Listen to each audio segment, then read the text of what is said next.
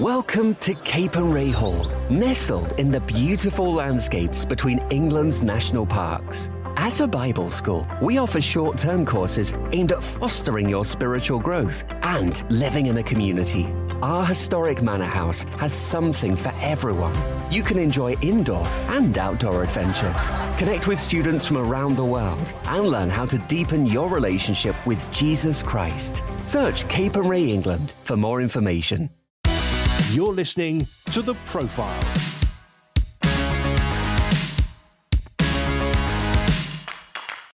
Hi, welcome to the Profile Podcast. I'm Andy Peck. For the past 17 years, I've been interviewing Christian leaders in the church and charity worlds and in the wider culture. It was John Maxwell who famously said, Leadership is influence. It's our prayer that these conversations will help you in whatever spheres you have influence for God whether in the home, at church, in your workplace, or elsewhere. The show is brought to you by Premier Christianity Magazine, the UK's leading Christian magazine. Get full online access and the print magazine every month by becoming a subscriber. See special offers available now at premierchristianity.com. According to a survey by the Prince's Trust, almost two thirds of young people in the UK fear for their generation's future almost half, aged 16 to 25, felt daily anxiety about the future, while 59% described their generation's outlook as frightening. And there's much, of course, to be fearful about climate crisis, international wars, which could affect the Western nations. And of course, we all have lived through a global pandemic. And so, whereas a generation ago, ministry to youth might be to people who have high aspirations, it seems the current generation believe they're just happy to survive. Well, into this space comes a book by Dan Blythe and Rocky Nti, Facing Fear 365 Daily Reflections for Hope, Peace, and Courage. And I'm delighted to be joined by Dan on the show today. Dan is the Global Youth Director for Alpha International. He's been involved in youth work for 20 years, including serving at Hillsong London. So delighted he's able to join me on the show. So thanks, Dan, for uh, joining me. Thank you, Andy. Such an honor. Uh, so, congratulations on the book uh, that you wrote with with Rocky. Of, of, all the topics to provide 365 daily readings, you chose fear. So, uh, outline why. yeah, I mean, it started, I guess, about 10 years ago um, when I was a youth leader, and it was Halloween weekend, and a lot of young people were talking about fear, um, celebrating death, and putting on masks as you do at Halloween. And we just thought, why don't we just do a night? Um, look at what the Bible says about fear, take off the mask, and really, I guess, celebrate life rather than death. And during that time, um, a lot of young people just started sharing their fears. And I think the Holy Spirit just did something really powerful that night. And I think the journey of opening up about fear started there. Oh well, that's that's fascinating to to know. And obviously, we uh, as we record this, Halloween's not so so far away. Um, um, I did see a post suggesting you've you've battled with fear. Again, I, this may be a personal question, but uh, are you able to to share anything of, of of what you battled through? Yeah, I think a lot of people write books uh, based on their skill sets, their successes. Um, yeah, my writing has been solely out of a place of weakness. I'm okay with that. I think if you give your weakness to God, He can make it a blessing. Uh, and then not only is it a blessing to you, a blessing to your friends and your family around you. And so for me, I think I've always had fear. Um, it's looked different in different ways. A lot of the time, um, especially being a male, um, we have fear, but we don't tend to open up about. We just sort of keep it hidden because we're meant to come across as bold and brave. But as I started looking at the scripture, you know, there's lots of different people who had fear and what God was calling them to do was to face their fear and to trust God in the middle of it. And so, you know, I've always had fear. I still have fear today, um, but I definitely fear less than I did in the future and definitely trust God more. And so, yeah, as God asked me to do different things, fears look different, but I've just made a decision that if God asked me to do something, I'm not going to let fear derail me from what He's asked me to do, but I've got to take that step of faith and trust Him in it. Fabulous, and that's of course you you empathise very much with with young people, of course, at a stage in life where uh, you know stepping into maturity is always going to be hard work, and uh, and where kind of self esteem levels are often very low, which has its own fear dimension. Yes, yeah, exactly. And I think for young people, the more uh, I guess leaders that can open up and be vulnerable about their worries, their anxieties, uh, their fears, it kind of takes that heavy pressure off them and allows that space of just openness. And then the first thing with overcoming fear is just identifying it. And if we can just help people be okay with it, identify it, that's the first step to overcoming it. So, Dan, it's it's not a therapy book that you've uh, written, but you focus on various scriptures to shed light and help readers grow. We can't go through all 365, of course, but uh, any particular ones that um, have uh, struck you or been of help to you? I mean, the crazy thing is, is I saw an Instagram post which says 360 times the Bible says, "Do not fear." And so when I read that, I'm like, oh, I want to get through it. So I started going through my whole Bible, looking at all the different scriptures about overcoming fear, worry, and anxiety. Um, you know, scriptures about peace and and courage. And i think for me like i think therapy is is great. Uh, i'm a, i'm an advocate for therapy. Uh, but but before therapy i would always say go to god and go to his word. So it's not therapy and then a bit of god. It's god and therapy. And i think in his word um, what you'll find is that he's given us everything we need to overcome the fears that we face in our life. So whether it's fear of fear, fear of rejection fear of ridicule fear of loneliness and so for me, it was just encouraging just to see how much truth there already is in the Bible that maybe we just haven't really been getting into. And you share the book obviously with Rocky Nti. Um, how did you get to know each other? And it, uh, you you do different uh, days, don't you, as you go through?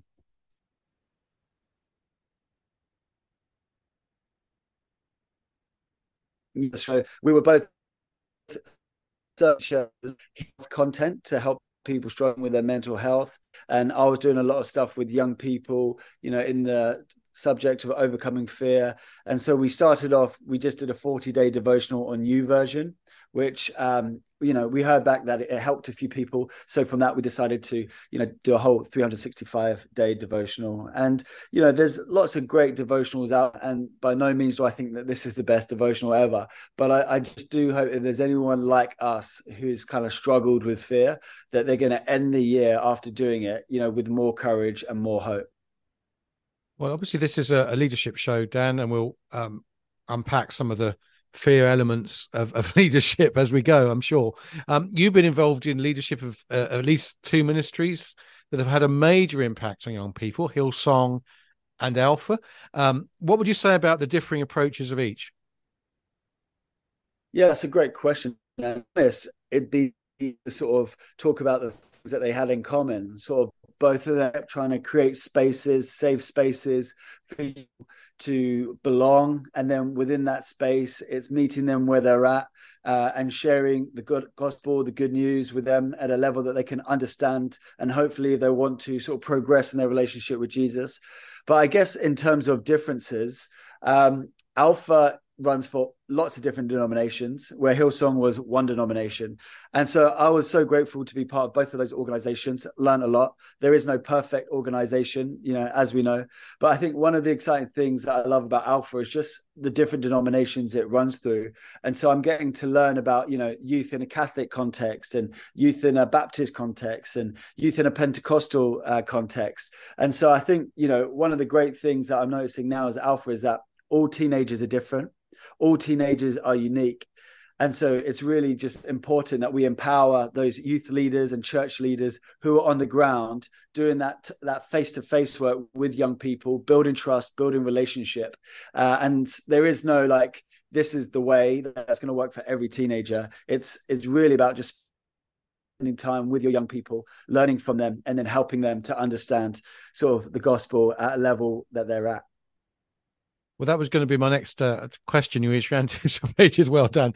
Uh, you know, which is uh, obviously loads of people are asking the question. So, how do we stem the tide of of young people leaving the church or not being attracted to church? Obviously, Hillsong and Alpha are, are, are countering that very well with their different approaches. Um, and I was going to ask, look, are there some lessons you've picked up? You're you're saying, well, actually, it's all about relationship, are you? Yeah, we, we've done a few studies. In fact, we just did one. It's called the Open Generation, where we listened to 25,000 teenagers across 26 different countries, all aged between 13 to 17. And it was called the Open Generation because one thing that we noticed from this generation, Generation Z, is that they are very open to listen and to learn from different cultures and contexts. And so I guess the, the challenge I always ask myself and church leaders is if they're the open generation, are we the closed church? And when I say closed, I don't mean closed in like theology, because um, I think your theology is your theology. I'm not saying you need to be, you know, open and but I, I, just terms in like actual approach, um, open in conversation. Uh, I, I, always encourage church leaders to think more about circles uh, than just rows, and to think more about listening to young people rather than just speaking to young people. And if you think about our Sunday services, which is just an element of church, it's not the whole thing; it's just an expression of of church. But on a Sunday service, you come in, you sit in a row, and you listen to someone preach, which is brilliant but for a young person, they've got 10 questions on the first question or the first point that you preached. And so allowing them to have circles for conversation and questions uh, is a really important um, part of actually like helping them uh, have a sense of belonging. When you listen to a young person, they feel valued. And so, yeah, I think how do we keep creating those spaces to hear from young people and actually kind of move forward together? And that, that's, of course, the way in which they will experience secular education, isn't it? In you know, increasingly, I mean, there are still lectures, but there's there's increasing seminar settings, even in schools, where there's an expectation that you're give and take, and so they come to church, and it's a bit foreign to them. Yeah, yeah, and a lot of churches do do sort of um, small groups, uh, discipleship groups, uh, which are which I would say you know were sometimes an extra, but now they're actually becoming the backbone of youth ministry. I think what COVID did it caused a lot of youth ministries to realize that it has to be more than an event; it has to be close, personal, like Jesus walking with his disciples. And I think the the churches which are really seeing sort of youth groups and, and young people sort of move forward, um, grow spiritually, and even sometimes um, numerically, are the ones which are really putting a lot of effort into that personal trust building relationship circle.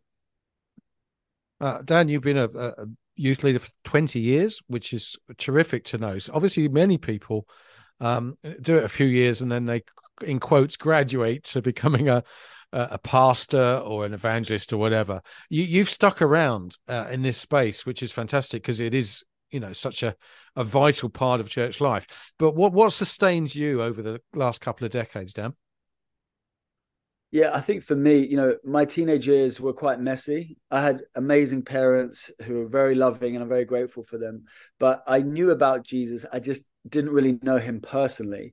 Um, but when I did encounter Jesus, age 18, and I understood grace and I understood um, truth and I understood purpose and belonging and identity, um, I just, my heart broke for teenagers around the world really that hadn't got to hear that message. And it was at that point age 18 where i this, is what i want to life to people to experience you know the grace of jesus. Whether they want to or not that's totally up to them.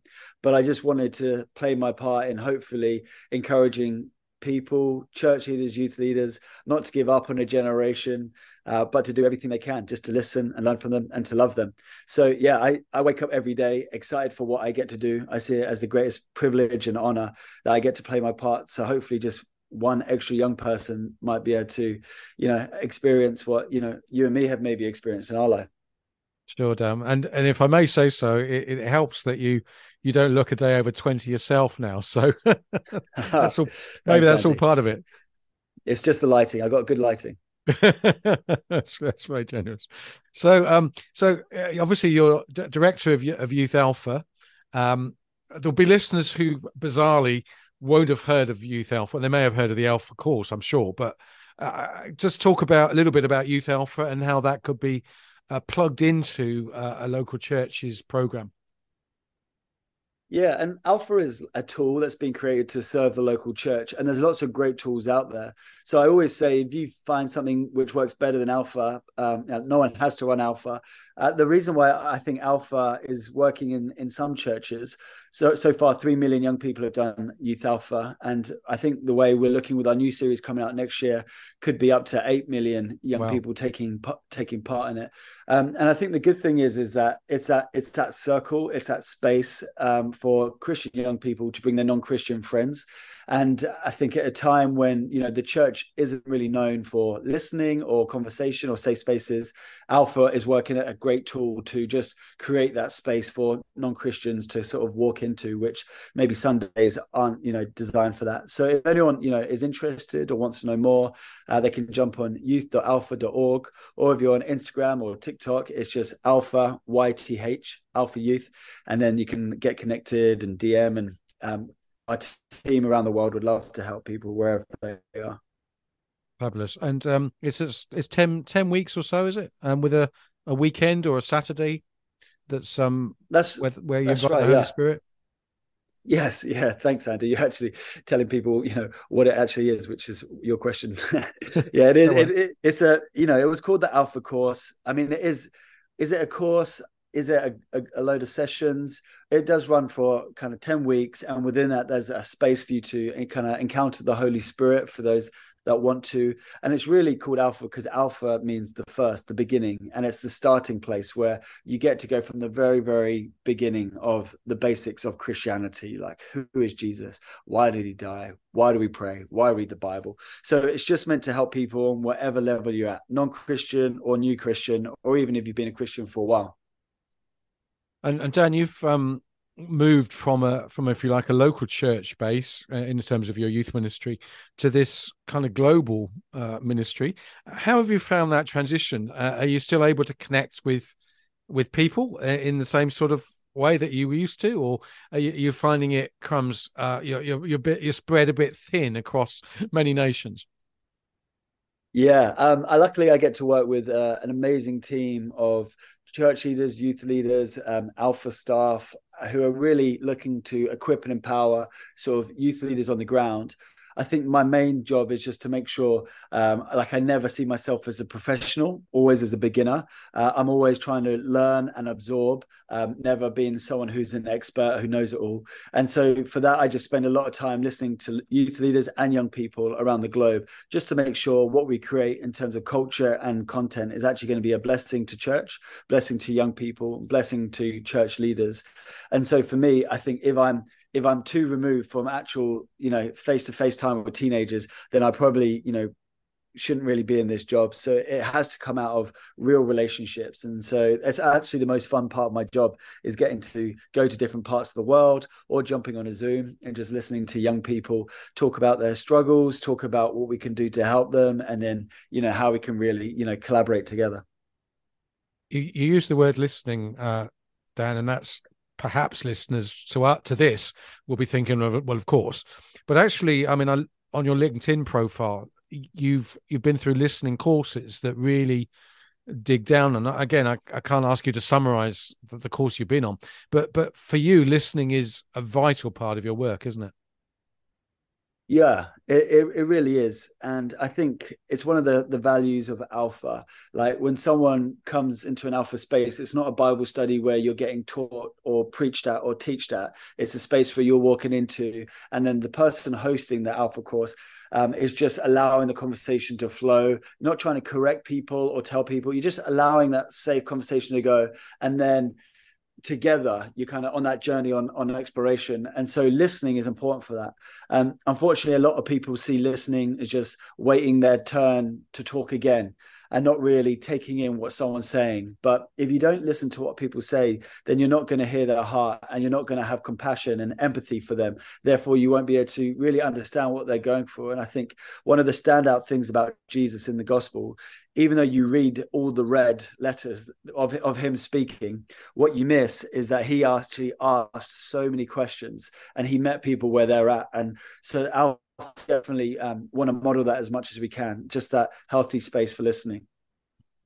And and when it comes to leadership, of course, Dan, this is a different kind of leadership because yeah, classic leadership is you have a vision, you impart that vision, you get people to agree with you. Uh, this listening business is is much more flexible and means as a leader you need to sometimes submit your agenda to the group or to individuals. Yeah, absolutely. So leadership has changed, obviously, from generation to generation.